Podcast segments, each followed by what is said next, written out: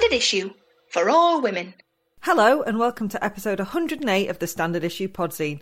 I'm Mickey Noonan and this weekend I had not one but two baking fails.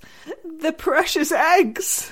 Oh no, what happened? happened? The dreaded soggy bottom in one cake and then scones that were a bit too doughy. Well, I think a soggy bottom in a cake is alright, personally. I mean, it doesn't necessarily look as presentationally good, but who doesn't like cake batter? We were eating the fuckers, don't worry about Exactly. that. I'm usually pretty good at baking, so I took it quite hard. Oh.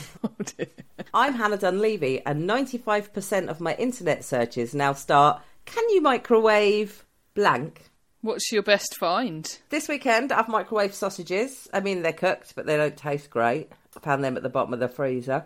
Uh, rhubarb crumble. I'm interested what Google threw up though, because sometimes when you put searches in like that, it throws up some really interesting stuff. Oh, yeah, I mean, like my cock was number three or whatever. I'm Jen Offord, and I've learnt quite a lot about the Rocky film franchise in the last 24 hours, so don't tell me my time in lockdown has been wasted. It makes me feel emotional. I want to know why you didn't know more about the Rocky film franchise before now. Hannah, I don't know if you know this, but you're talking to Jen. Yeah. Jen, who has no popular culture references. I've told you already, Hannah, you know this about me, that the only one I had previously seen, until quite recently, actually, I saw Rocky 3 quite recently, and it's fucking great. Like, just everyone go and watch it. It's got Mr. T in it, it's got Hulk Hogan in it. Everyone go and Everyone watch knows it. this. Watch it again! I hope they show it again. anyway, I had previously only ever watched the really shit Rocky film, which is Rocky 5, but the other's a little bit before my time. Can I change my fact this week to I'm Hannah Dunleavy and I've discovered this great new band called The Beatles? It does really remind me of the time that my friend Lucy said to me, Oh my god, have you heard of this band, Talking Heads? And she wasn't even taking the piss. And I was like, Yes, Lucy, of course I have. And it was all brand new to her. Delightful. Yeah, well, anyway, Yeah. on that bombshell. Later on, I chat to Hannah Turner Voakes, founder and director of Paper Dress Vintage in Hackney, about the impact of coronavirus on small businesses. I talked to Sam Hudson of the charity Women for Refugee Women about how women refugees in the UK are faring in the pandemic. Following on from last week's BBC programme, The Restaurant That Burns Off Calories, writer Lucy Nichol catches up with campaigner and author Hope Virgo to talk about how to have a responsible conversation about diet and eating disorders. And in Jenny Off the Blocks, I'll be chatting about Roger Federer's suggestion that two become one in tennis's governing bodies. and in Dunleavy Does Disaster, women be screaming as we watch the Poseidon Adventure. But first, blowhards, bullshit, and bleach. It's time for the Bush Telegraph. Cue Sting.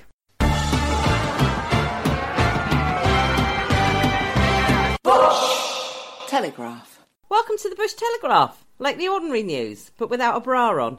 And welcome back, Boris. Finally, some hope, positivity, and optimism. What a man. I already feel 100% better knowing he is back at the top leading our country through this. That's right, the Boris Nator is back in number 10. Hasta la vista, lefties. Have I gone curly whirly cuckoo? Nope, these are just a few of the tweets trending with the hashtag Boris is back as we record on Monday, and I shouted that because it is all in capital letters. The ratio, however, isn't so much in favour of Prime Minister Boris Johnson, who returned to number 10 on Monday morning. He immediately artfully ruffled his hair and made a statement. Have Johnson's own experiences with the virus altered him at all? Was the humility, empathy, perhaps even concession that mistakes have been made? Of course not. Bojo gonna bojo, innit? And so it was a standard hot air, platitudes and lies, with not a sniff of a plan, all laced through with the Poundland Churchillian posturing that sets us at war with a virus that no amount of personal fight can beat. Basically, Boris Johnson is the real life equivalent of that meme of a cartoon dog in a hat drinking a cup of tea while everything around him burns. Let's just revisit a few choice moments. There will, Johnson said, be many people looking at our apparent success. Um, Which is um, surprising, to say the very least, given the UK death toll looks likely to be the second worst in the world behind only America, which is, in case anyone was wondering, much bigger. Apparent's interesting choice of word because apparent obviously means obvious. Yeah. in that sentence. But apparent kind of has has come to colloquially mean alleged in a way, Yeah. hasn't it? So yeah, I'm wondering what he said there, looking at our apparent success. It's it's not apparent, Boris. Yeah. It has been alleged by the Tories, though, I suppose. Mm. We have collectively shielded the NHS. He, well, blatantly lied, given frontline workers are literally without the shields of PPE, causing the deaths of more than 90 frontline NHS workers. He also added he knows how difficult it is managing the kids, which uh, I can only presume is an admission he's not very good at counting. Way back in March, do you remember months of the year? Anyway, way back in March, the UK government set itself two targets to keep the total death rate below 20,000 and carry out 100,000 tests per day by the end of April. It has failed miserably on both counts. More on that, Jen? Yeah, well, remember the other week when I said I had confidence in the UK government to deal with this coronavirus crisis? Yeah? I do, Jen. I do. Well, I mean, I was lying, but also it turns out I'm not on my own. Which is surprising given Priti Patel's announcement on Saturday that shoplifting has declined during lockdown. While none of the shops were open. Anyway, still, uh, every cloud, right? yeah. So, an opinion poll conducted and published by The Observer at the weekend found that there had been a sharp decline in approval of the government's handling of the crisis in the last two weeks, which was down from 60 to 51%, which I still think is quite high, to be honest. But there we go. They're the same people who refer to Boris Johnson as the Borisnator. Jen. Wow. Uh, confidence was particularly low regarding matters like testing. 15% of the people polled think this is going well, apparently, and they are all members of the Hancock family. Probably. 63% of those polled also said they thought the government had not acted fast enough to contain the virus. In what we can't really consider a ringing endorsement for the UK government, 52% of those polled thought they'd handled it better than the US government, compared to 14% who did not. I don't know where the others. Uh, there's a lot of fence sitters here, apparently. But anyway, curiously, more people thought we had handled it better than Italy and Spain, and I don't understand that because we're a couple of weeks behind both of those countries, and they don't have that many more deaths than us. So uh, anyway.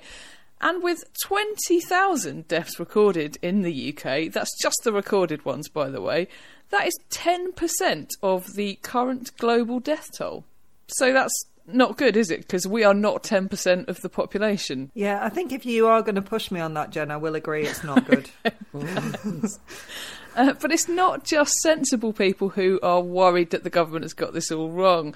Spare a thought, please, for Telegraph columnist Allison Pearson's presumably only two friends, who she claimed on Saturday were, and I quote, absolutely furious with the government and that they were unilaterally leaving lockdown. And I think we all have to ask ourselves, where are they going? Unilaterally leaving lockdown is uh, an interesting phrase.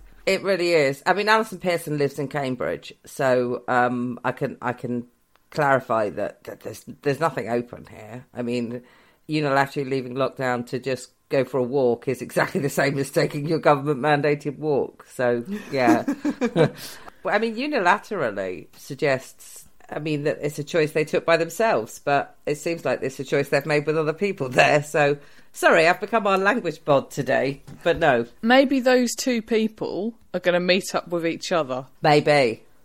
Maybe.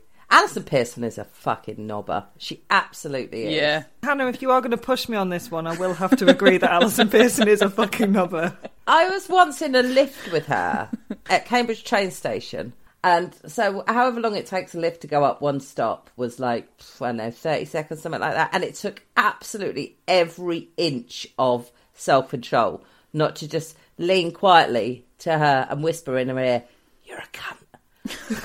and then just not say anything else and just let the lift go up. Um, now, you may have seen over the weekend that North Korean leader and squash jelly baby Kim Jong Un may be dead.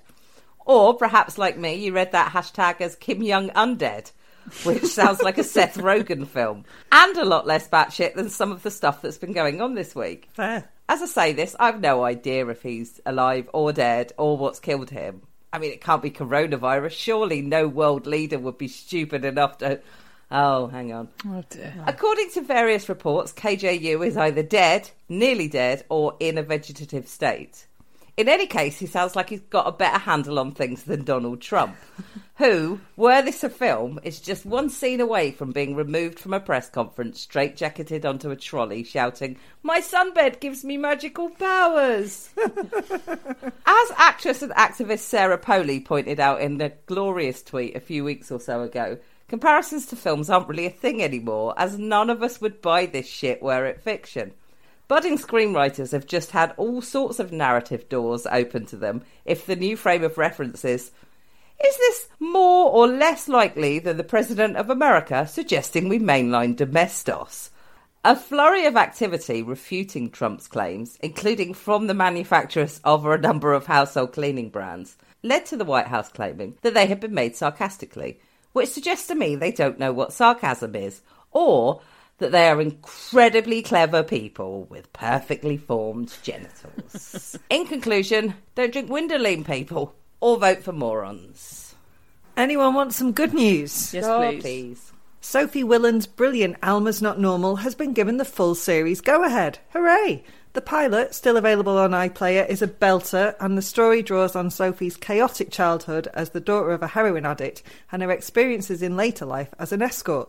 It has an absolutely banging cast as well, with Siobhan Finneran, Lorraine Ashbourne, and Jayde Adams supporting Sophie's Alma. Here's to more great women led telly. Hannah, I believe you also have some great news for Future Eyes. I do. I have some great news for theatre fans. Remember theatres? Old buildings, What? big curtains, smell of the grease paint, and all that.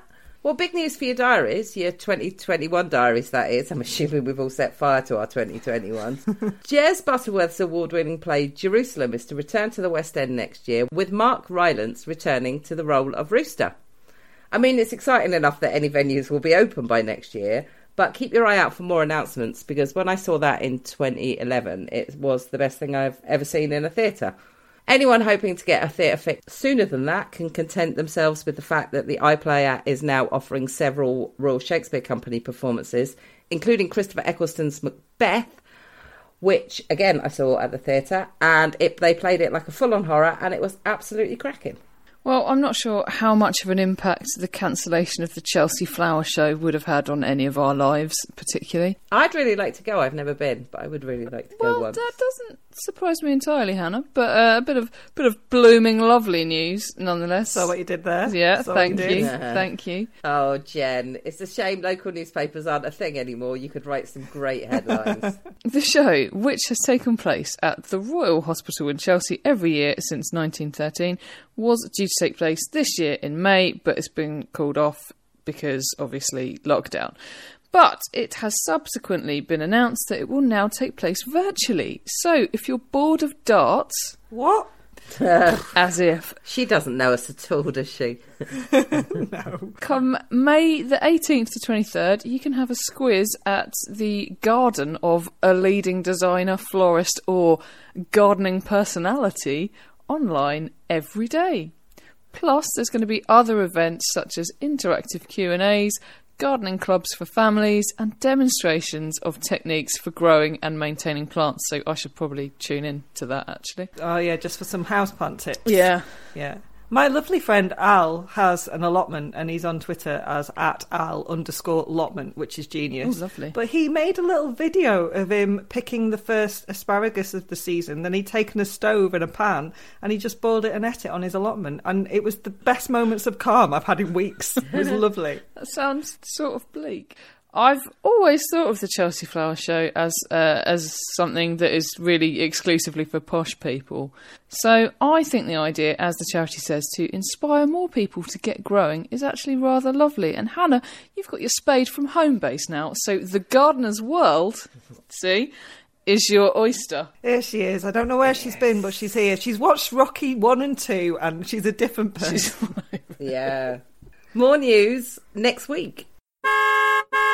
Well, you have equal pay, but, you know, they're not equal, are they? Sexism of the Week. It's that time of the week where Women and Equalities Minister Liz Truss dismisses the need for decent representation as tokenistic because Pork markets.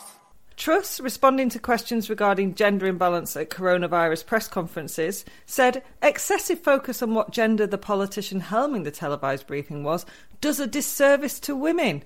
Classic Tory. Since it began six weeks ago, the press conference has only once been taken by a woman, Home Secretary Priti Patel, despite a plethora of more junior cabinet members helming the afternoon briefing, including Education Secretary Gavin Williamson, Transport Secretary Grant Shapps, and Michael Gove, Minister for Drinking Water and Clapping. oh, sorry, Chancellor of the Duchy of Lancaster. Same diff. Doesn't matter, says Truss. It's all a meritocracy. Ah, meritocracy, a concept that neatly glosses over prejudice, discrimination, and centuries of inequality that continue today.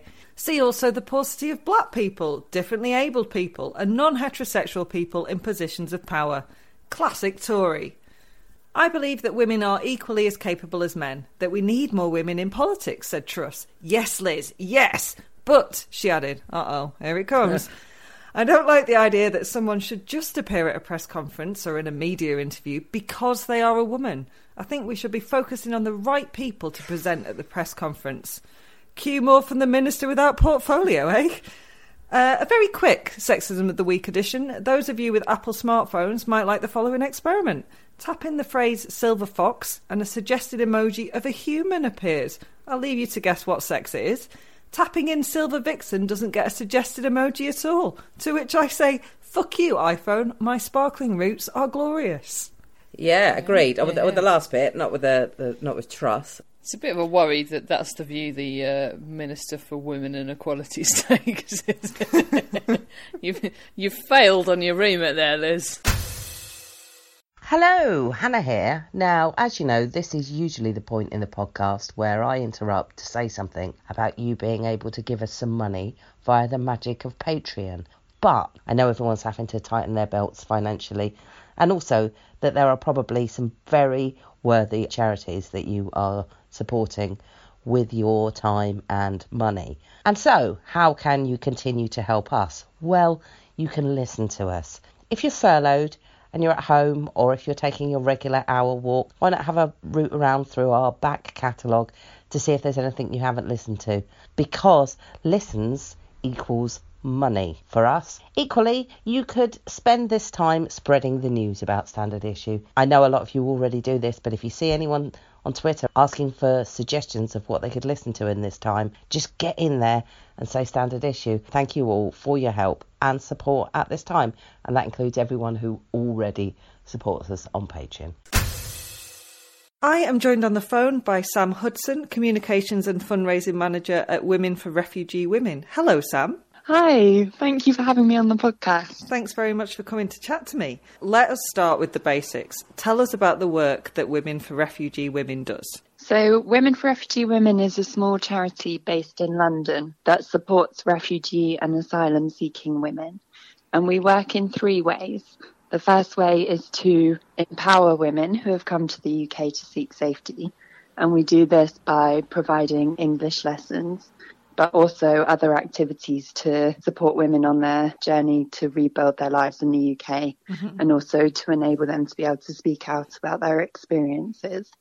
And then we also work to influence the public and also policymakers to try and make lasting change to improve the situation for refugee women as they rebuild their lives here. Mm-hmm. But obviously, at the moment, our work is looking quite different because we're all on lockdown. So on yeah. the 16th of March, we had to close our face to face activities, which is, well, was very difficult because the women that we work with are very isolated at the best of times. And they really kind of rely on this face to face contact and being able to support one another and be alongside women who have gone through similarly difficult experiences. Yeah, I totally understand that. I chatted a couple of weeks ago to Dawn Redshaw, who runs two women's refuges in Salford, and it's a similar yeah. situation in that that kind of solidarity really helps women who and I know a lot of the women you look after and support have been through some really atrocious experiences.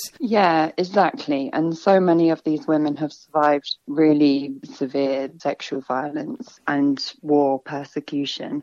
So they've come to the UK carrying all of this trauma And then the asylum process here is so difficult. It's really hard for women to get a fair hearing on their cases, and many of the women that we're supporting end up living homeless, hungry, and vulnerable to further abuse here in the UK. So to have that personal contact and support between one another is really important, and now is a very difficult time. But I understand you've all been manning the phones quite relentlessly and making sure that there is still contact there. Yeah, so we're working with our absolutely amazing volunteers who normally support the drop in to call around 300 women in London about once a week, which has been great. So we're just checking in with them, seeing how they're doing, but also referring them on for other support. So um, we have a partnership with Notre Dame Refugee Centre, and their advisors are giving really good quality advice to women on their immigration situations, mm-hmm. but also connecting them with other forms of support like food banks. And then we've been providing um, like emergency hardship grants for women who are in crisis situations so that they can buy food and also doing things like topping up their phones so that they can stay in touch with one another mm-hmm. and trying to enable women to have better access to technology because for those of us who are able to access the internet and have computers and phones this time is obviously a lot easier because you can stay in touch and there's so many incredible initiatives springing up to help people combat isolation and stay creative and develop new skills and this is something that lots of the women that we are supporting just aren't able to do. Mm-hmm. So that kind of support to link people up and get more connected has been really important. Oh, it's vital, isn't it? It's amazing how much we take that for granted to the point where people are complaining about too many Zoom calls, and you know I'm one of yes. them. yeah, uh, but exactly. it is it's an absolute lifeline, and if you're already struggling, yeah, I can't imagine life without it right now. So well done for trying to connect those women. That's amazing. Thank you. Yeah, it's great. And those women that have now got laptops or phones have really been noticing the difference. We've got a um, drama group who normally meet every week at the South Bank Centre in London, and they're now singing together and writing poetry over video calls, which is just lovely. It's oh, great to wicked. see all that solidarity and yeah, support. What is it like on the ground right now for asylum seekers and refugees? Because it seems they tend to get neglected anyway, and I can't imagine that coronavirus has changed that for the better. Yeah, exactly all of the difficulties that women were already facing are being exacerbated. So, for example, this week we've been supporting a woman who had nowhere to stay. She was hopping between different friends to sleep on their sofas and obviously now she's not able to do this because yeah. people are self isolating. So she had absolutely nowhere to go. And it's been such a challenge to find somewhere for her because services like Street Bank are overwhelmed and we haven't been able to book her a hotel, for example, because yeah. they're all closed or only providing spaces for key workers. So those women who are kind of pushed to the margins and have exhausted all other options. The normal routes for getting them support are closed down at the moment. Gosh, it's it's a real challenge, isn't it? Yeah. And the the other group of women that we're particularly concerned about are those who are detained at Yarl's Wood Detention Centre in Bedfordshire. There, there, have been frequent calls for the safe release of the women of Yarl's Wood Detention Centre for, well, for years, but most recently yeah. because of, of COVID 19 and it hasn't been answered. It's it's not great in there, is it? No. So th- there was a confirmed case of COVID 19 in Yarl's Wood at the end of March. And we had real concerns because the women who we were speaking to in the detention centre at that time told us that it was an absolute state of chaos. They weren't being given proper advice on how to keep safe. They didn't have access to hand sanitizer and soap, so they weren't able to be washing their hands as frequently as they should. There was just this kind of general sense of misinformation, chaos, and real fear and anxiety for the women who were still in detention. We've been connecting the women that we're in touch with with various different solicitors who are able to challenge their detention because the way that the Home Office normally justifies the legality of detaining someone is that it's a last resort prior to removing or deporting them from the country. Now, while airports are shut down and all flights are grounded, there is no way of doing this. So detaining women at the moment is pretty much pointless. Mm-hmm.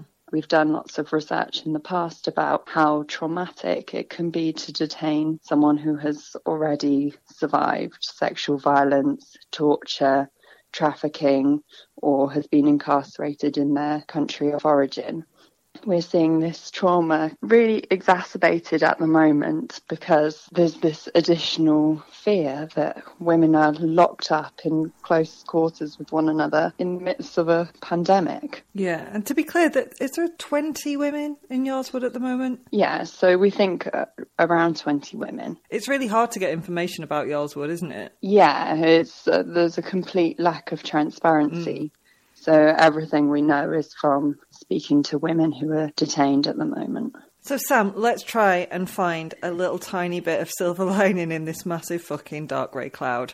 What can we do to help refugee women? How can we all get involved in helping? Well, I think one of the best ways to help at the moment is to join your local mutual aid groups. We've been seeing just how fantastic these groups are at helping people in real situations of need. And it's great, I think, to see this kind of solidarity and communities really coming together to support one another I hope that this will extend beyond the current crisis yes, and that women who are, were previously isolated from their local communities will have kind of new access to support and to be able to feel part of where they're living. And where can people find out more about the important work that Women for Refugee Women is doing? You can head over to our website, which is www.refugeewomen.co.uk or you can find us on social media Facebook, Twitter, and Instagram. All of our accounts are at and then the number for refugee women. And I imagine you would be quite happy if people wanted to chuck you a little bit of cash, right? Yes, that would make a huge difference because the key ways that we're supporting women at the moment are to give them these hardship grants to enable them to buy food and to meet their immediate needs, and also things like topping up phones. We're also working with partners in different regions of the UK who are doing very similar work. So any financial support is also really appreciated by them so that they can make sure that women in other parts of the country are similarly supported. Great. There is a donate page on your website, I believe. So, listeners, if you can yes, spare a few quid, please head over there. Sam, thank you so so much for chatting to us. It's I mean, it's horrible to think that women who already must feel really abandoned and isolated are going through even more of a ringer. So thank you for explaining what's going on and thank you for all the amazing work that you do. Oh, thank you. And thanks to all your listeners.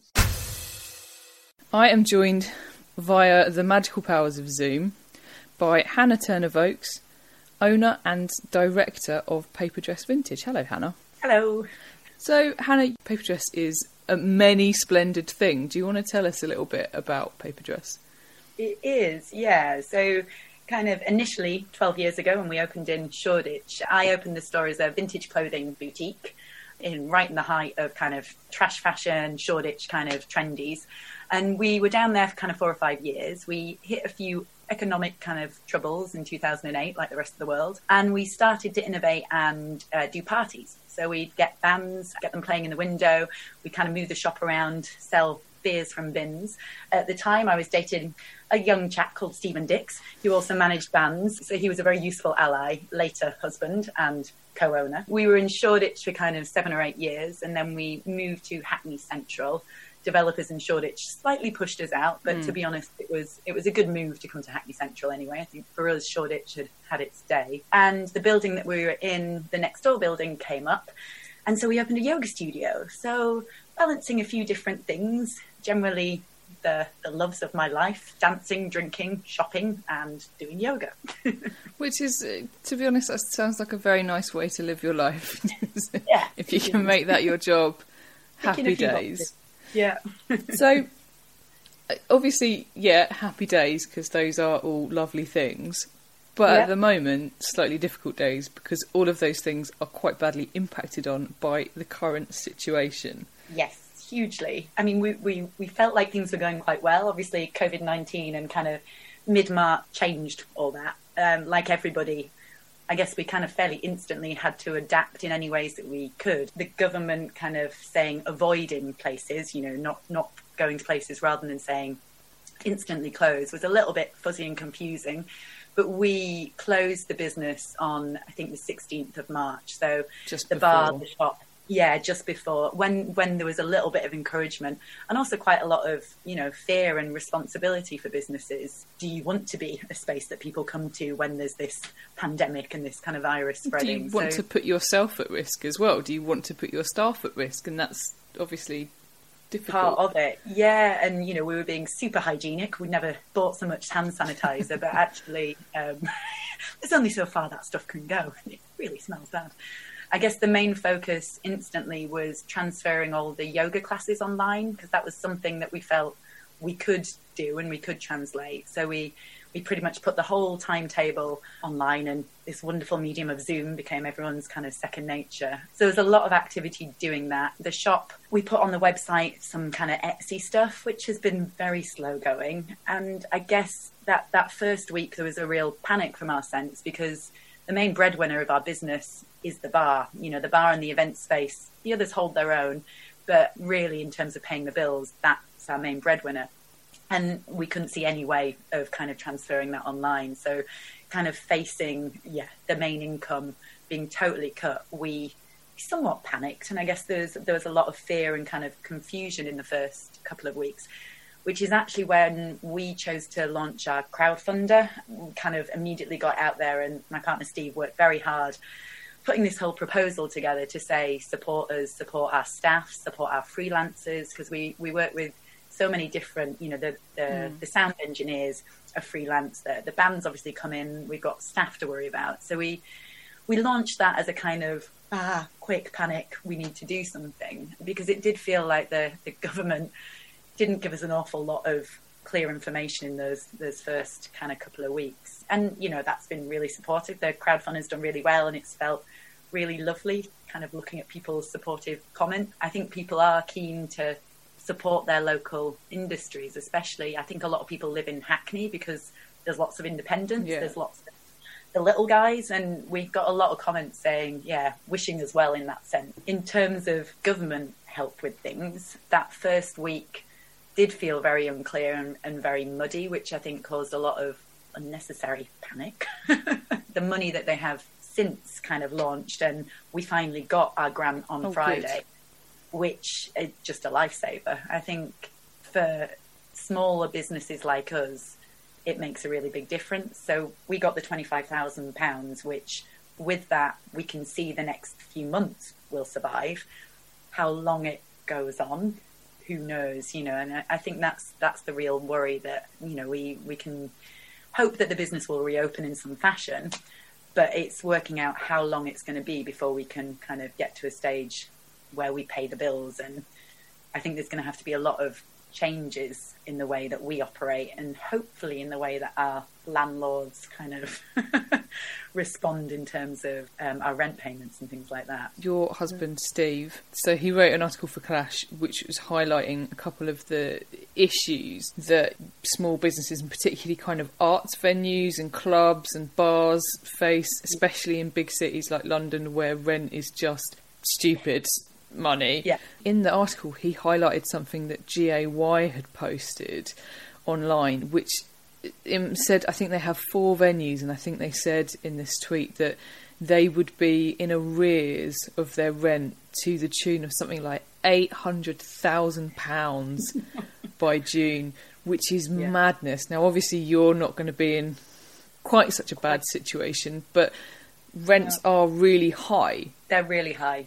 Yeah, and I mean, um, so we have a slightly complicated situation with our landlords. We sublet the downstairs building where the yoga studio is. So that means we're responsible for that rent as well as ours. None of those businesses are currently working or able to pay us any rent. So, I mean, our, our monthly rent total is about 10 grand. You know, that £25,000 is two and a half months if we're paying full rent. The conversation that we had with our landlord and their response has changed interestingly over the over the past kind of couple of months. So initially there was a very firm holding of you can pay half rent now, but you're going to have to pay that money back. And I think a lot of landlords with the idea of, you know, we still need to make that money up, which as a business trying to reopen in a climate like this is just, you know, the idea of it is terrifying. So we kind of sat with that for a month and then went back to them and just said, look, there's lots of landlords that are offering a rent holiday when they can, that they're saying, you know, you don't have to pay anything, which is brilliant. But I think the difficulty is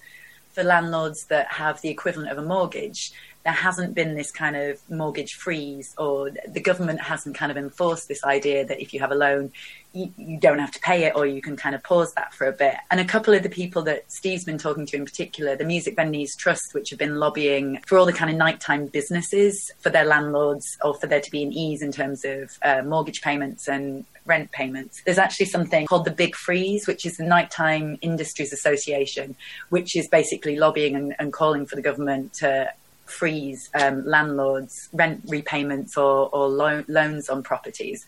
And I think the point that he made in the, the, article, no one really should be prospering at this time. No one should be making lots of money. So, in terms of landlords, I think it's it's quite a very slow transition in terms of their mindset of thinking not only are you not going to make money out of this, but actually you might have to suffer like the rest of us. That you know this is a, a really unusual time, and no businesses are making lots of well that's probably not true. There might be. A I fraction reckon of Sano's are doing all right. Uh, um, toilet roll producers, but true. And takeaway companies might be doing Hmm. okay, but on the scale of things, there's you know the, the economy's not going to boom, and it's going to be difficult for everyone. And I think that it would be really helpful if the government laid out some lines of of, of letting that kind of filter down and and saying for landlords that there has to be a rent freeze that actually you know um, whether it be now or in the upcoming months, there has to be some kind of pause on that to allow businesses and landlords. You know, I think they're lobbying it for for it too because they're scared that they're not going to have any businesses that can come into their properties. You know, well, that's the thing. If if loads of businesses go bankrupt, who's going to rent the buildings from them? Where are they going to make their money from going forwards? In terms of the government's response, your small businesses were a little bit sort of sold down the river at first because there was this whole like we're not going to tell you You what to. to. do basically. And, and I think there was quite a lot of chat at the time about well they don't want to upset their friends in, in the insurance you know Yeah, sector or yeah, whatever yeah, whether or not that's true who knows. So the instruction wasn't really firm enough and it feels to me I don't know if you feel like this but there's a bit of an abdication of responsibility in a lot of things. So it's kind of like you hear a lot of of ministers sort of saying well we hope businesses will do the right thing like by their staff and stuff like that and it's like well come on guys like That's, we we need clear direction. Yeah. I think that's the problem all the way along. That it's been so fuzzy and less responsibility of them saying this is what should happen and, and this is what we're telling you to do. And you know that's kind of the government's job. their hands are not tied, are they? Do you know what I mean? like, yeah, the furloughing scheme and stuff like that, and the, the grant money has been brilliant, but it, it all came kind of you know through the through the fog in some ways. And I think the one thing that we would really like to see, you know, that's kind of done, that happened. In terms of lifting some of these lockdown rules, make them clear. Like say you can do this or you can't do that, because there's a bit of a worry that if there's there's cloudiness on it that you know you open your business and you either get slated or or or it's unsafe you know mm. you as a business you want a reputation of of doing what's good for your staff for your customers. But if there are not clear guidelines on that it's going to be really complicated and and yeah potentially dangerous i mean no one knows do they what, what the future holds but this right. isn't going to go away you know it's all based on science, apparently. Who's science, though? Anyway, well, that brings me neatly to my next point, which is that I know in London particularly, and again, like I don't want to be too London centric, but I, I don't really know what the picture is over the rest of the country particularly. But I know Yeah. in London there's been a lot of noise about venues being closed down over a period of time to, you know, make make way for Crossrail or or just luxury flats. Places like particularly in Hackney, we both live in Dalston. Dalston's Yeah. seen huge amounts of change recently Yeah. in that respect. So one of the other things about the government not being clear, I think, is that people might not feel like they can go out when the lockdown ends. If the if the instruction isn't clear, people will not necessarily have confidence in going out, and they need to feel safe in order to do that. What do you see in terms of like a longer term picture on this? Well, I mean, I think it's difficult to project, isn't Well, it? of course, Everything yeah. So, so kind of alien, but I mean, you know, at the minute we're we're looking potentially at the end of the year before the the bar can open or the the music venue potentially maybe you know that's that's what they're talking about. And you know if it's about gatherings of under 100 or under 50 all of those things as we say needs to be really clear because yeah, if you're if you're wanting to go out and have fun, which we're all desperate to do, frankly, I am anyway.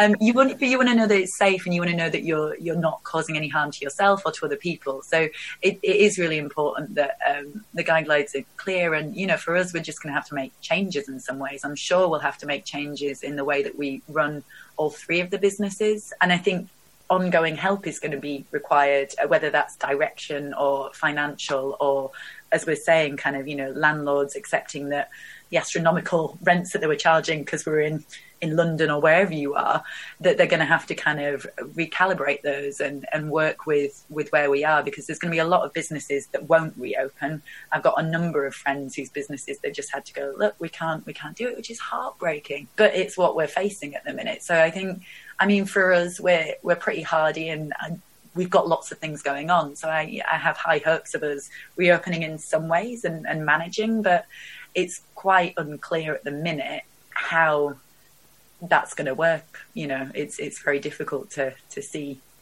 in what way we're gonna we're gonna manage to do it, but I'm sure we will. With survival in mind, you've mentioned that you've got a crowdfunder. If anyone listening wanted to chip you a fiver or plan a, a future party at Paper Dress, I've seen as one of the options. It is, yeah, tickets to our launch party or reopening party. We've also got rounds of drinks. You can hire the venue. You can buy gift vouchers that you can spend now in the online shop or later. Yoga vouchers. If you've never done yoga before, doing it in your own home is quite a, a comfortable place to start. Um, and also just, I think an option of like tipping the sound guy or tipping our bar staff. Like if you've been to the place before, if you want to throw a couple of quid, um, every little does help. And we are making sure that that money goes to our freelancers, goes to all the staff and, and everybody that's kind of helped make Paper Dress what it is. So yeah, it's Paper Dress Vintage on crowdfund. Excellent. If you're not local to Hackney, which lots of our listeners won't be, and, and you wanted to maybe think about another local business, a lot of businesses will have schemes such as this. And, and I think a lot of people are asking basically if you would spend a tenner at, I don't know, your hairdressers or your. Well, you spend a lot more than a tenner at hairdressers in London, but like, if you would spend that at some point in the next six months at whatever business, a lot of people are offering vouchers and things like that so that they can get the money now and help them to remain Exactly. or help them to be able to open again so that you can then get your haircut in three months' time or, or whatever. Yeah, that's exactly the kind of thing. And um, as you say, lots of kind of small independent uh, businesses will be doing that. And that's exactly what we're offering. Basically, help us out by giving us some money now, and we'll make sure you have a wonderful time in the future. Excellent. That sounds like a good deal to me. Okay, well, Hannah, yeah, obviously wishing you guys all the best for a speedy return to business. Thank you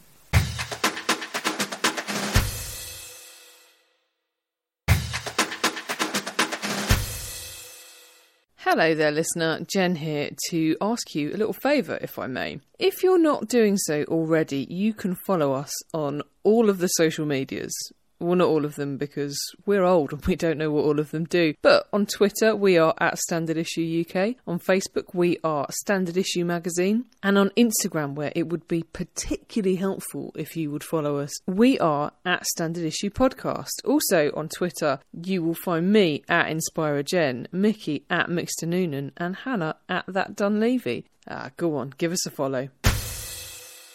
Recent BBC programme The Restaurant That Burns Off Calories sparked outrage before it was even shown. To find out why, I chatted to mental health campaigner, author, and all round warrior Hope Virgo. The title of the show in itself gives a pretty clear indication of the topic, which I think anybody worried about how much they eat could feel pretty upset about. However, there's a bigger risk for people who have experienced or are at risk of developing an eating disorder.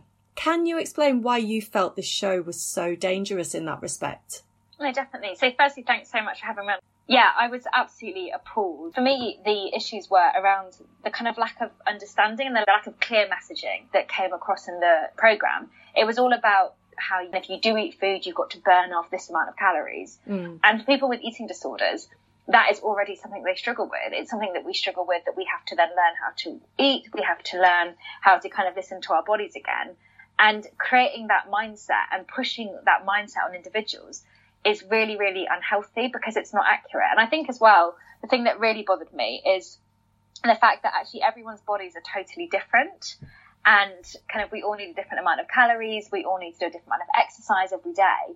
And the show was just so kind of one size fits all and what could have been a quite interesting piece, kind of educating kind of people on healthy exercise and healthy eating, it turned into shaming people for eating any amount of food in a restaurant. Mm. And what people with eating disorders will take away from that is that actually we should be earning our food on a day to day basis. And again, that's just not the right way to go about it. I know that I've read some responses from the show and the producers about how we do need to understand how our bodies use calories and you know that it, it could well help some people who do eat too much perhaps. But obviously like you say it's so triggering for people with eating disorders. But even just generally as a woman myself i don't have an or have experienced an eating disorder. And i find the amount of messaging around reducing calories burning off calories you know needing to look like x y and z i find that quite distressing myself. But i do appreciate that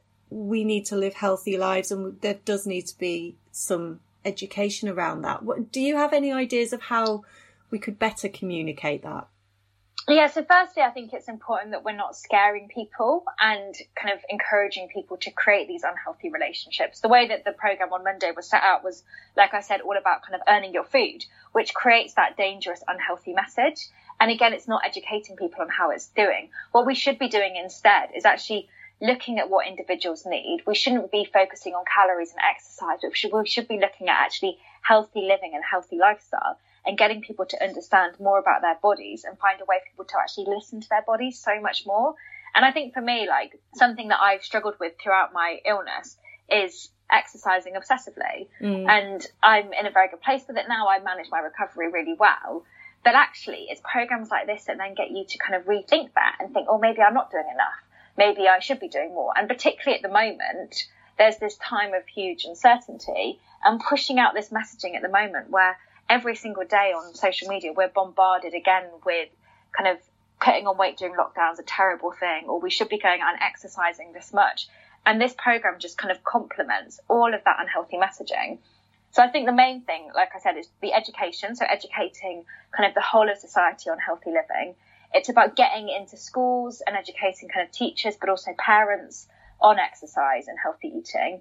And then if you've got children who maybe struggle with food, whether it's they're eating too much or they're not eating enough, it's about working with those individuals to actually work out what would help them. And I think quite often with eating disorders, we forget that the eating and the kind of unhealthy coping mechanism of kind of eating certain foods or exercising all the time is is actually a symptom of what's going on. It's a coping mechanism to life. Mm. And if we get to that root cause, then actually we can then kind of kick all of that back into place and make it easier for that person. Let's talk a bit about your experience of anorexia because I don't know if people realize just how devastating eating disorders can be. And I know that you spent many, many months in a mental health hospital when you were younger. So if you could tell us just a little bit about your experience and what you believe led to you developing an eating disorder, if indeed you, you understand that yet.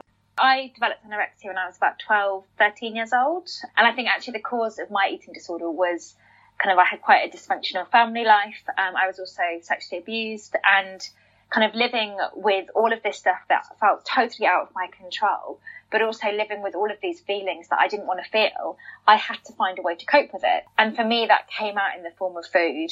And the anorexia was like this best friend. It was this voice in my head kind of telling me what I should do all the time, giving me this reassurance, giving me this real sense of value and purpose. And throughout kind of the four year period when I hid it from everyone around me, I didn't actually think there was anything the matter with me. I was convinced that if I lost more weight, if I counted my calories more, if I did more exercise, then everything would slowly start to slot into place and I would gradually begin to feel better about everything.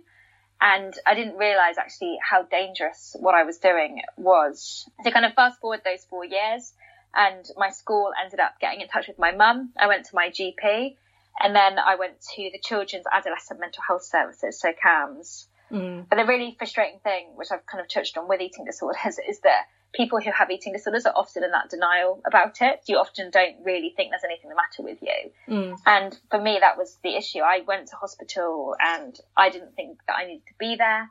I got really cross with everyone around me for telling me that I should be there. I shouted all the time at people who tried to get me to eat.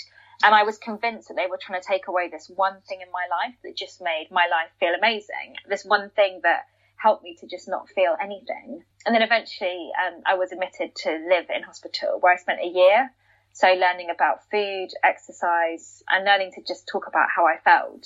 But I think the thing with eating disorders, which we quite often forget, is that even when your weight restored, you do still struggle with food. You still struggle mentally, and it takes so much longer for that mental aspect to catch up. Yeah. And I think that's what makes it really difficult at the moment. And particularly with programs like this, actually, you've got all these people who are struggling with food who look okay from the outside, but mentally they could be just tormenting themselves.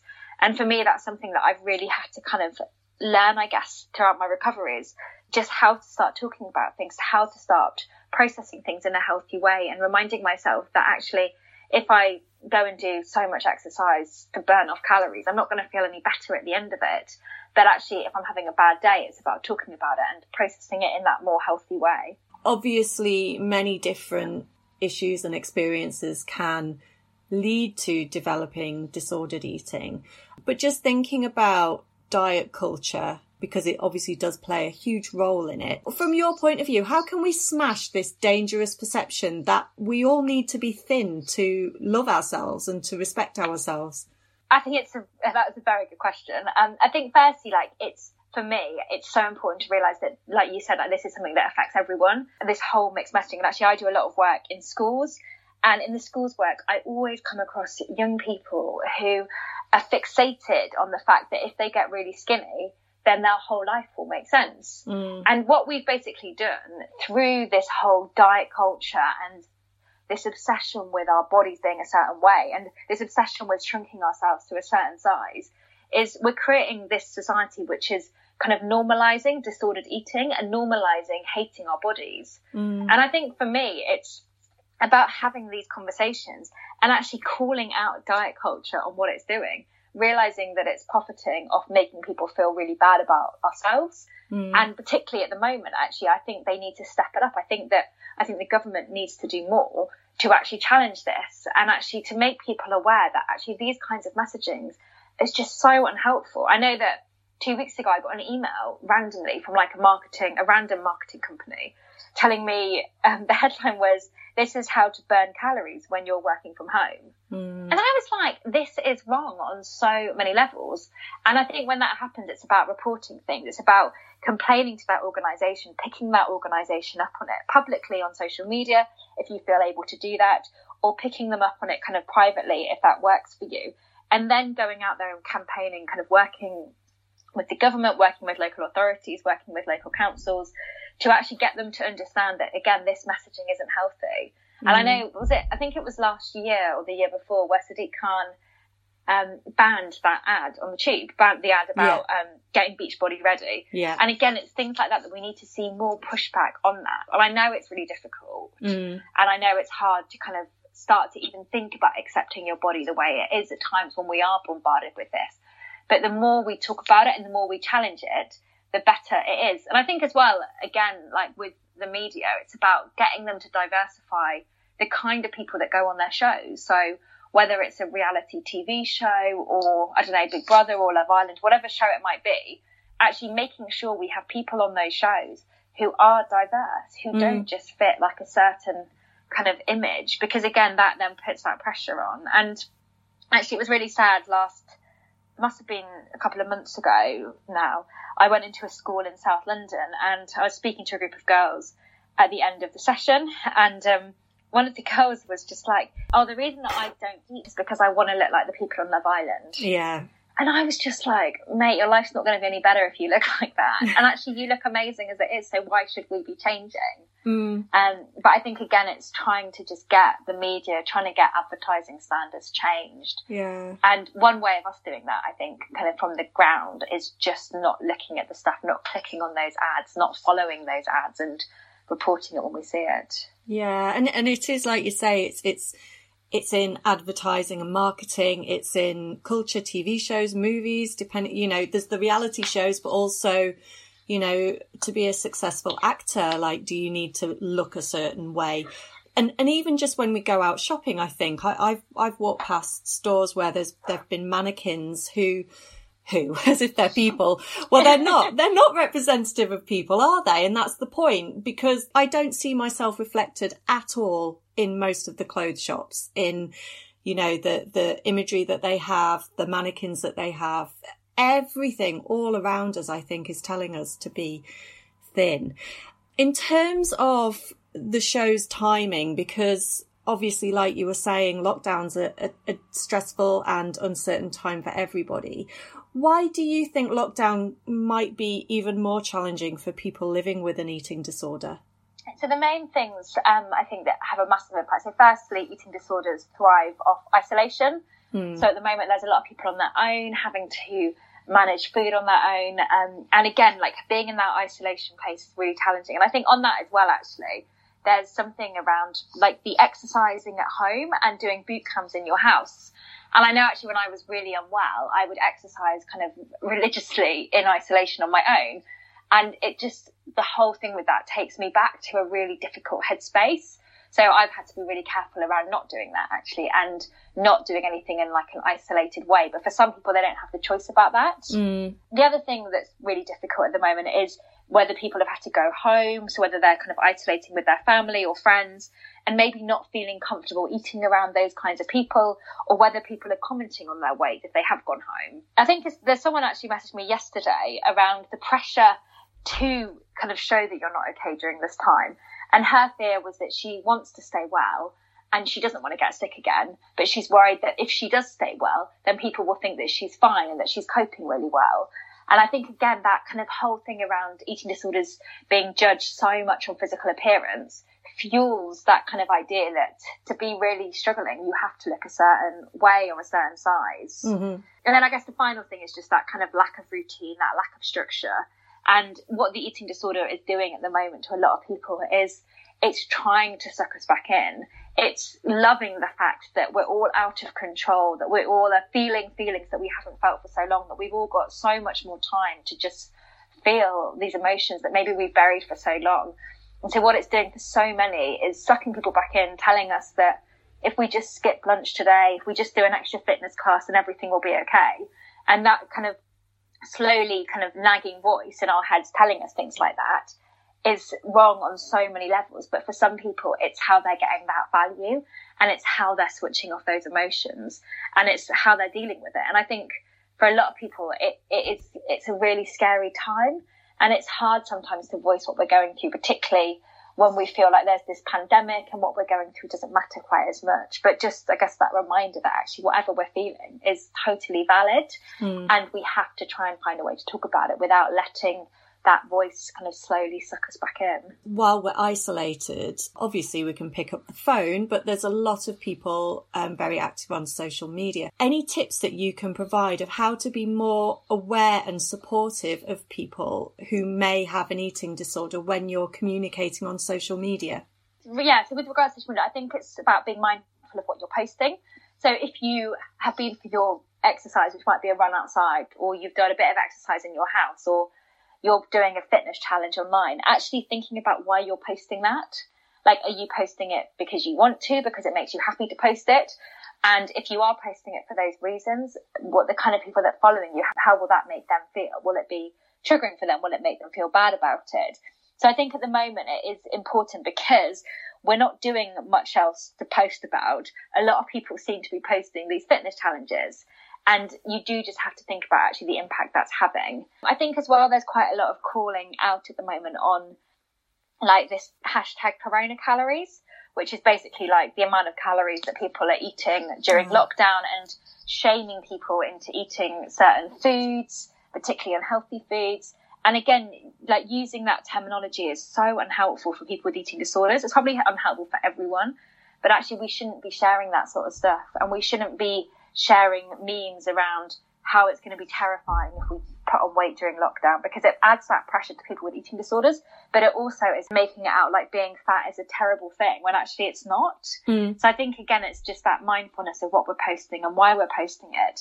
And then if you have had an eating disorder yourself, I think it's about just like being mindful of what you're looking at. So if you're seeing content like this that's triggering you or upsetting you, maybe try and unfollow that content. Maybe try and kind of flood your feed with recovery stuff instead of being bombarded with all of that diet stuff.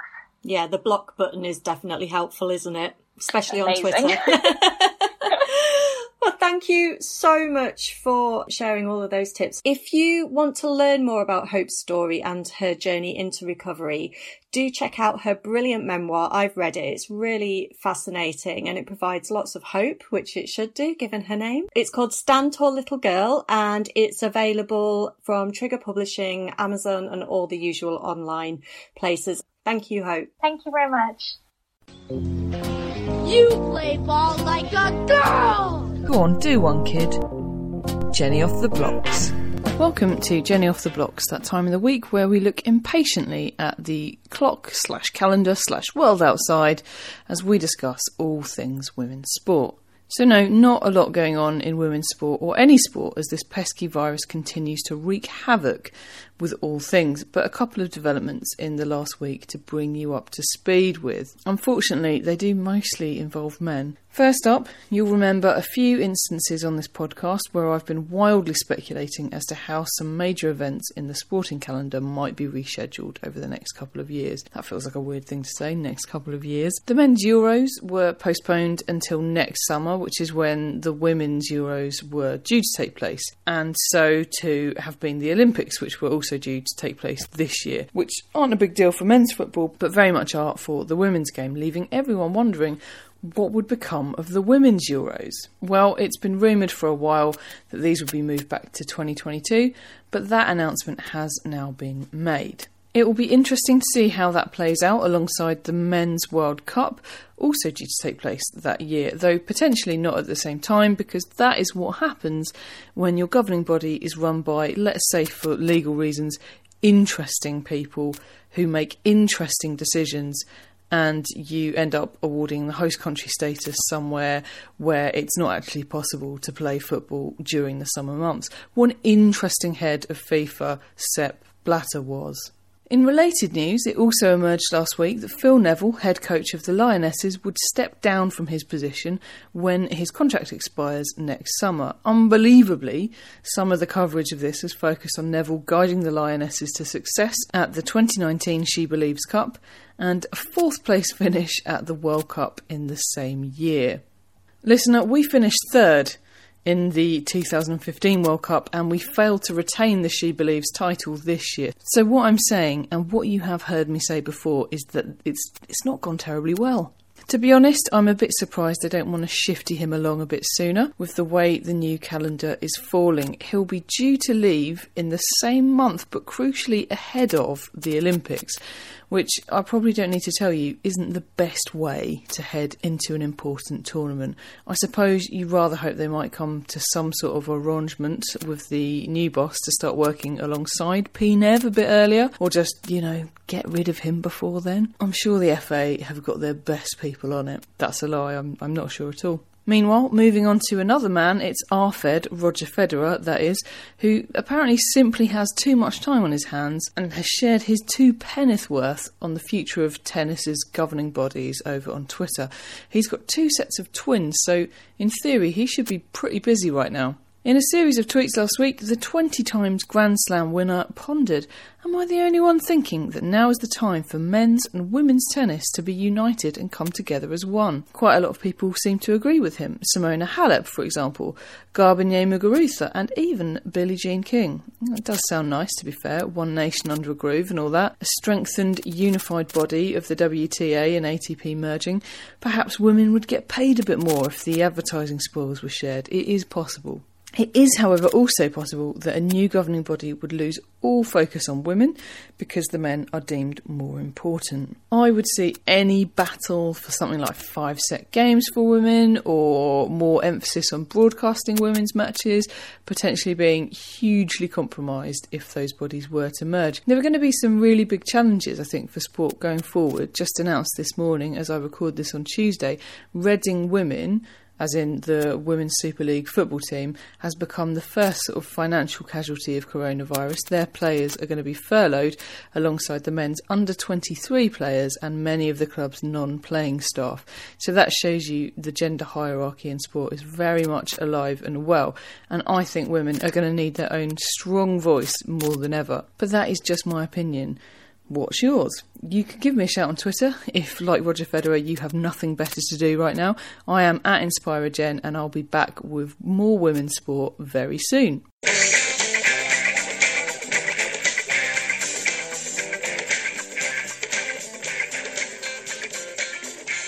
Welcome to Dunleavy Does Disaster. Dunleavy, what disaster left us mourning the unexpected demise of Linda this week? this week we watched 1972's The Poseidon Adventure, which, along with The Towering Inferno, is one of the first disaster films I ever watched and is therefore responsible for my love of disaster films. And a couple of my weird hang up when I was a kid. Uh huh.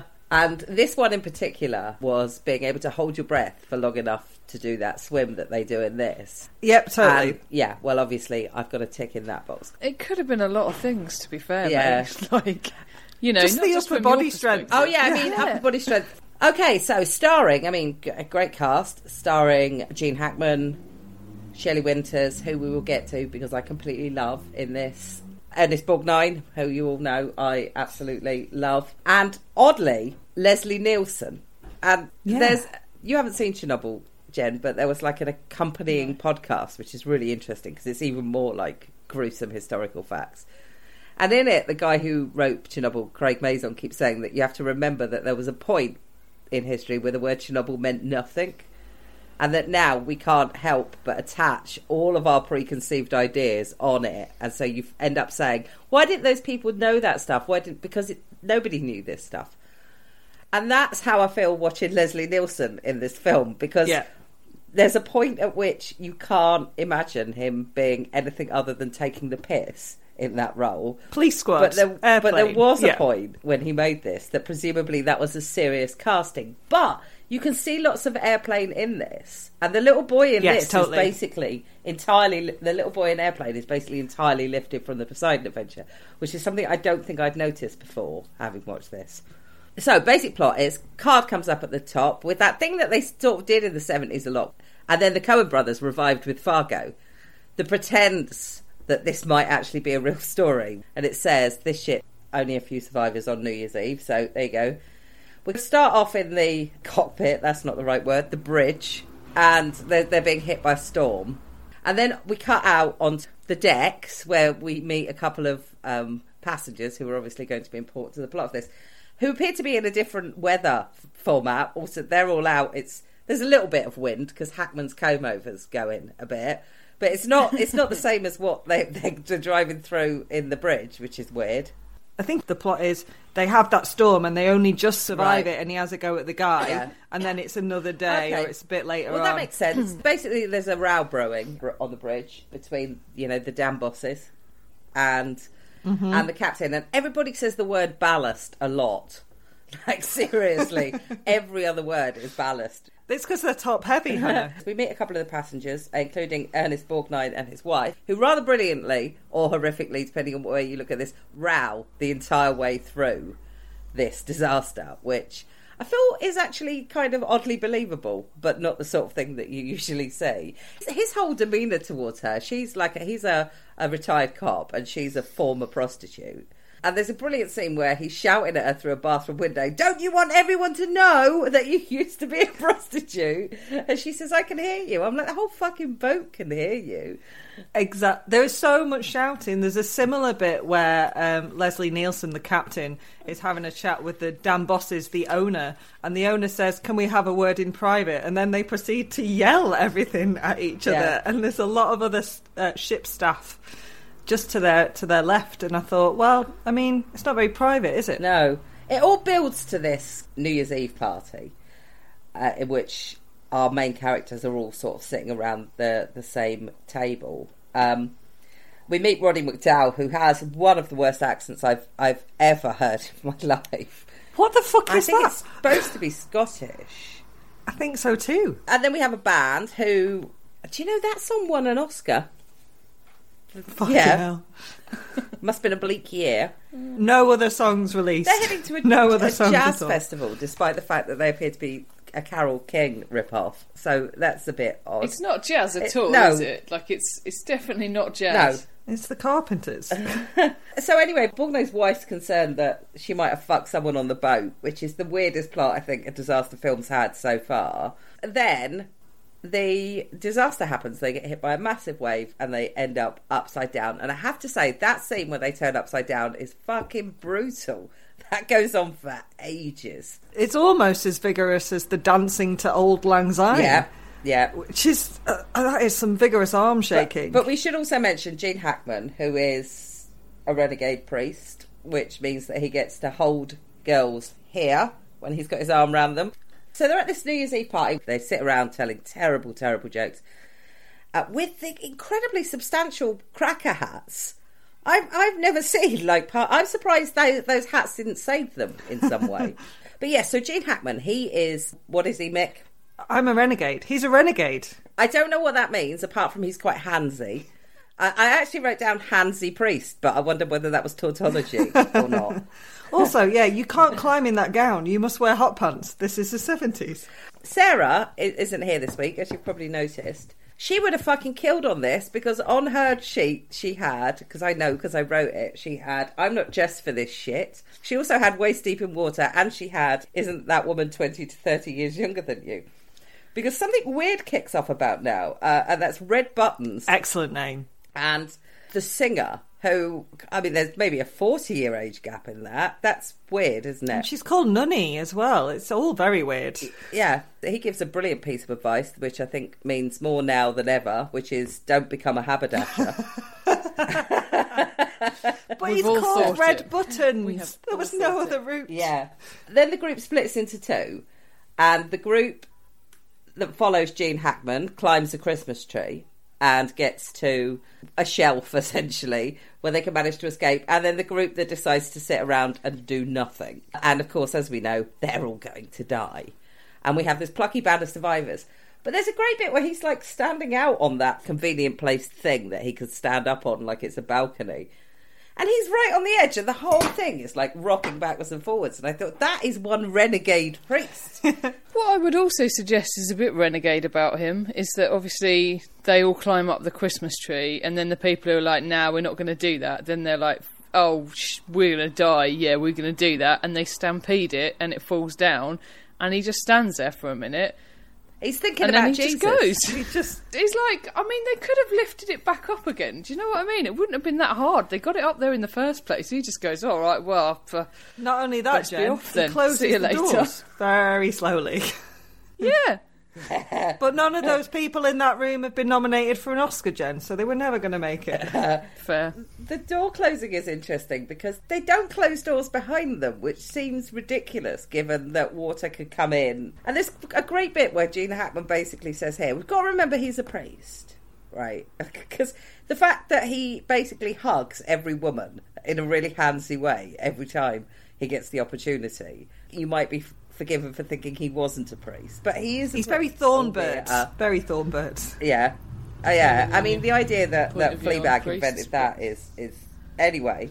There's a bit where he shouts, "No one is going to help us," which seems like a really bleak worldview coming from someone who thinks that we are being directed by a higher power. Isn't there? And it is a little bit odd to have it in a disaster movie, I guess, but isn't there an ongoing discussion about faith throughout the Poseidon adventure? Yeah, yes, yes. And there's also a lot of women just screaming. They're hysterical, Just Hannah. Full on screaming women. I mean, obviously, this follows a really like pretty common format. People get picked off as they go along, and people like die as they go along. What's really interesting to me is how Shelley Winters and her husband are portrayed as the old people in there, and that mm. they're really old to the degree that when they die, you know, they've lived their lives. Yeah. Shelley Winters and the guy that's playing her husband are in their 50s and 60s. Grandpa when they make Joe. It's Grandpa Joe, Hannah, from Charlie and the Chocolate Factory. Ernest Borgnine, who's portrayed as the kind of with a young wife, is 55. So he's actually older than Shelley Winters when she made this. And yet her death is just like, yeah, well, she's she's had her life, hasn't she? She had a good innings. He looks quite old, Yeah. to be fair. I have to say, I absolutely fucking love Shelley Winters in this. I think she's really great. I think you know when we watched The Swarm. Oh, yeah. and it's Glory it's days. completely stupid, but Slim Pickens is really really good in it. Mm-hmm. Shelley Winters is really good in this, like really great. She's the only woman, I suppose Linda, Ernest Borgnine's wife, is also someone with a bit of agency, but Shelley Winters, Mrs. Rosen, is the only one with a bit of agency and she actually gets to do something quite heroic. Yeah, she does. Well, she's a uh, former, you know, semi-professional swimmer. I just wish she'd mentioned it, Jen. I just wish she'd mentioned it. I mean, to be honest, I've had worse New Years than this. the few people that are left at the end get to the thinnest part of the ship, and eventually somebody somebody blow torches a little hole, and it's the rescue people, and they say, "Is there anybody else alive?" And they go, "Nah." And then they go, okay, and just fly off. And nobody seems to check whether they, they, you know, should we just check? Nah, they're all dead. Honestly, they're all dead. I mean, they probably were, but there you have it. Just six plucky young adventurers have made it. But nonetheless, I still really liked it. But that a lot of that comes with Sunday afternoon nostalgia. Is a lot of what that is. Jen, who's never seen it before, tell me what you thought. didn't really hold my attention, if I'm honest. It wasn't as long as I feared it would be. It wasn't as long as the Towering Inferno by a good hour. There was too much death, and it was all horrible death, like falling into burning oil and shit like that. There is a lot of death, and they are kind of There's like a l- when Gene they're Hackman's character gruesome. just goes, "You're going to see a lot of dead people." just Yeah. very blunt. It wasn't really for me. Yeah, I could see why if I watched it for the first time now, I might go, what? Uh, but also, uh, it has um, Ernest Borgnine in it, who I just, even if he is playing a character who seems to be a second away from show her the back of his Their relationship is very problematic. Yeah, absolutely. I mean, like I say, there's a point at which he was working out the statistics of someone else on the boat having slept with his wife, and you know that's a bad holiday before the wave even hits. I've done very badly. I've got seven. Three, may, maybe three, four at a push. I've got seven, I think. Go on then, Mick. Nature, you cruel mistress with your massive waves. Damn bosses Oh, with yes. not enough ballast. Mid disaster punch up. I mean, there's loads, uh, but there's actually ni- like a proper punch up between um, Ernest and Gene. Bridge collapse, which is the name of the bit of the ship that goes down. Being a bit cheeky with that Yeah. one. Women and children first. They are first up the Christmas tree. I did wonder the logic of sending that kid up being the first one to go up the Christmas Right. tree, to be honest. Yeah, because if he was light and only he could make it, then it's of no use to everyone else anyway. Absolutely. And then and I don't know what the moral thing of it is of, of testing on children, basically. Captain willing to go down with ship slash plane slash building. Obviously, Leslie Nielsen doesn't really have a choice in it, but Gene Hackman at the Yeah. end make, very much makes a choice. And there is no brilliant plan that can't be fucked up with the addition of people. We've seen the Christmas tree work beautifully, but then you just pile a load of people onto it, and it crashes down around their ears. I did wonder if that party had been actually Halloween, whether they would have had to just pile up a load of pumpkins and just scramble up there. Jen, Tunnel only an idiot would try to go through. It's not really a tunnel; it's underwater, but it is sort of an enclosed space. no, I think it classes as a dunno. tunnel. It's like a corridor, Okay. isn't it? Yeah. There's a piss poor English accent at the beginning. I think he's like maybe works on the ship or something. I'm not He's sure. He's dead now. Yeah, well, they all are pretty much. Can you smell burning? Yes, I can. It's Gene Hackman. Jesus didn't save him. Why is that? Open question. Okay, I've got old person sacrifice. The lovely Shelley Winters. Thing you can't do, meaning you would definitely die in this film. Hold your breath for that long, or hang from those tables. Again, How are you at climbing strength. Christmas trees? Well, I, I reckon I've got really good teachers, as in my cats are brilliant at Yeah. it, so I, I could watch something and learn. If only we hadn't bought substandard kit. Cannot say this enough. Ballast. Um, Shelley Winter's hairdo goes bad. In fact, most hairdos go bad. So Linda's hair doesn't stand to scrutiny, Not does it? At really. the end, it's yeah. That's quite refreshing, actually. They all look like they've been on an, and I'm going to use their words here, an adventure. Uh, they look like they've really been through the ringer, which sometimes you're like, how is their eye makeup still perfect? And it really is not. Cassandra ignored. Cannot say this enough. Ballast. it was all going so well until I sprained my ankle slash fell into hot burning oil. Adopt brace position. Well, there was lots of that. And screaming cowardice, which is basically anyone who was trying to get up that Christmas tree. Which leaves me with seven.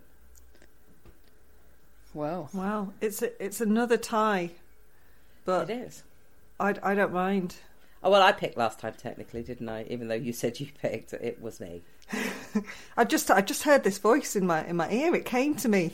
Okay, I'm buoyed up by the joy of Snakes on the Plane last week, and I would like to suggest that we watch Sharknado. Great. I've never great, seen I it, mean- but um, I don't think there's an amazing speech about the Indianapolis, Uh-huh. But Shame. Uh. um, in fact, when this came out, and it was like whatever channel it was on, the Discovery Channel or something in America, and everyone went batshit over it. There was like a, a celebrity, I don't know who it was, that died, and the, the last thing he was tweeting about was Sharknado. I just remember thinking, oh, what a thing. I can't remember who it was now, but I go. thought, what a thing to be your last words as such, you know, Sharknado. what if that was the last thing you ever saw was Sharknado? I don't think that. I don't think that's the time for that joke now, is it? Currently,